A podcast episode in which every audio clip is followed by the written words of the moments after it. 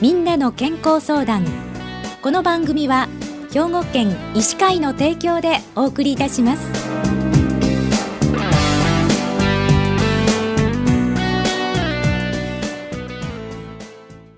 みんなの健康相談ご案内の広市加子です。今週は兵庫県医師会の公衆衛生委員会委員でいらっしゃいます中島俊夫先生にお話をお伺いします。中島先生おはようございます。おはようございます。よろしくお願いいたします。よろしくお願いします。中島先生は西宮市で中島クリニックをご開業されておられるんですけれども今日はノロウイルスについてお話をお伺いしたいと思います。じゃあまず中島先生このノロウイルスっていうのは何なんですか？ノロウイルスは胃腸炎を起こす食中毒のウイルスなんです、はいうん、ノロウイルスは手や食べ物を介して感染します、はい、口から入って感染して腸でウイルスが増えるんですね、うん、でその結果いろいろな症状を引き起こします、はい、で健康な人が重症化することはほとんどないんですけれども多くは軽症で回復しますけれどもお子さんやお年寄り、まあ、免疫が低下した方などでは重症化することがあるので注意する必要があります、うん、このノロウイルスというのは古くからある病気なんですか？ノロウイルスという言葉を聞くようになったのはここ数年だと思うんですけれども、はい、実は古くからあったんですね。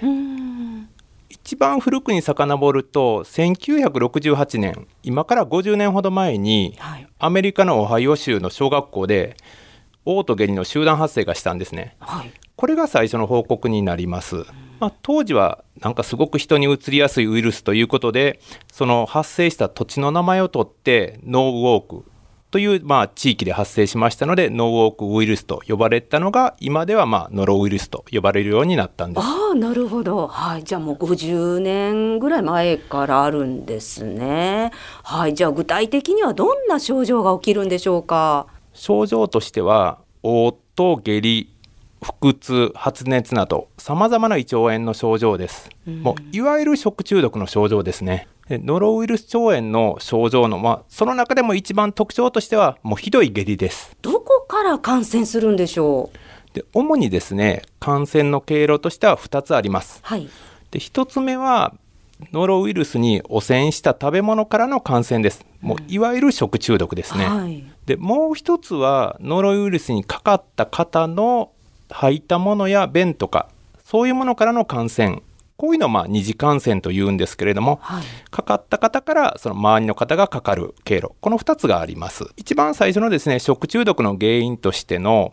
汚染した食べ物からの感染の原因として多いのは柿とかのですね、はい、2枚以外からの報告がほとんどです。でまあ実際のところですねノロウイルスがどこから感染者かわからないことも多いのも事実ではあります、はい、でノロウイルスに感染した人からの人から人にうつる二次感染の方ですね、はい、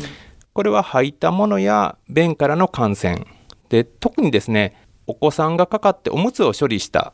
大人がもらうとかそういう場合がありますので気をつける必要がありますね。あなるほど。じゃあ他に何か気をつけることありますか？そうですね。やはりまあお子さんがかかった時にお子さんっていうのはまあやっぱり気分悪くなると戻してしまったりしますね。えー戻すと今度空気中にエアロゾルとして、まあ、空気中に漂うような形でウイルスが広がってしまうんですね。はい、それを吸い込んで世話をしている大人の方がノロウイルスに感染してしまうことがまあまああります。でこれにまあ一番有効なのは実は部屋の換気なんですね、はい、寒い季節ですけれども十分に換気をして感染の予防に努めていく必要があります。じゃあのいつ頃流行するもんなんですか？ノロウイルスはですね、まあ、年中感染の報告はあるんですけれども圧倒的に多いのは冬場です。11月ぐらいから増え始めて12月1月にも感染のピークを迎えます。じゃあワクチンって先生あるんでしょうか？これ残念ながらないんですね。でノロウイルスっていうのはなかなか培養といって増やしたりするのが難しくて、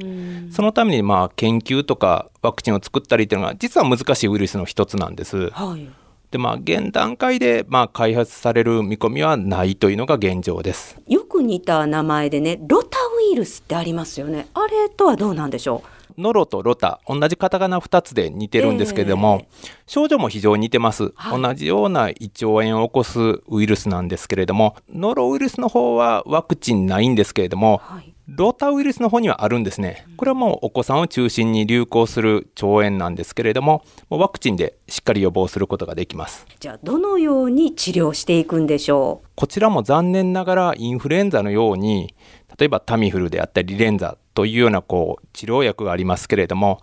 ノロウイルスに効果のある抗ウイルス薬っていうのはないんですね、はい、対症療法が中心となります、うん、対症療法具体的には？脱水に対しては十分な水分を取ったり点滴をしたりで吐いたり下痢が強い時にはそれを抑える薬を飲んだりします。非常に強く効く下痢止めというのもあるんですけれども、まあ、そういったものはノロ腸炎の回復を遅らせることがあるので避けた方がいいでしょうね、うん、じゃあこのノロウイルス食中毒の予防方法ってあるんでしょうか？薬がない病気ですので、予防というのが非常に大事になってきます、はい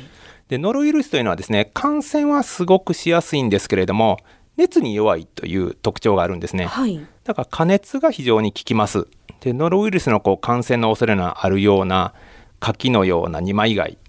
こういうものはまあ加熱して食べることで予防できます。で具体的にはですね、まあ、85度から90度ぐらい。これで1分半ぐらい加熱するともうしっかりウイルスは消えますので安心して食べることができます。まあ、生牡蠣、まあ、非常に美味しいですよね。はい、まあ、でもお子さんとか高齢者など抵抗力の弱い方、まあ、こういうのはノロウイルスにかかった時に、まあ、重症化する恐れがありますので生は避けた方が無難ですね。加熱して食べるということなんですね。そうですね。予防大事です。はい。じゃあ、あの二次感染予防っていうのはどんな方法でできるんでしょう？ノロウイルスにかかった方から人から人にうつる二次感染の予防ですけれども、これは部屋の空気を入れ替える換気と手洗い、これが有効です。ノロウイルスに感染した人の吐いたものであったり、便の中には大量のウイルスが含まれているんです。手洗いは手についているノロウイルスを最も有効に減らす方法の一つで簡単にできますので、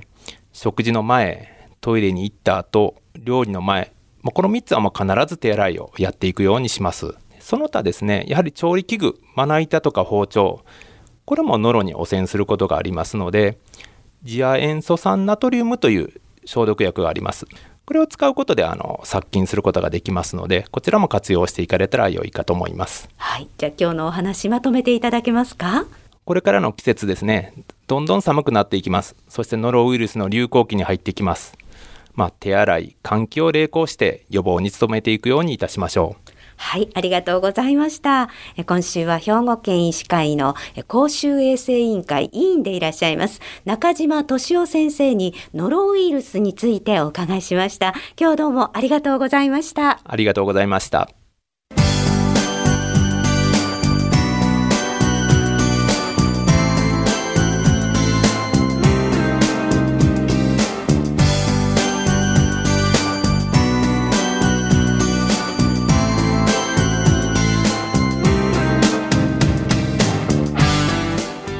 の健康相談ご案内は広市加子でしたこの番組は兵庫県医師会の提供でお送りいたしました。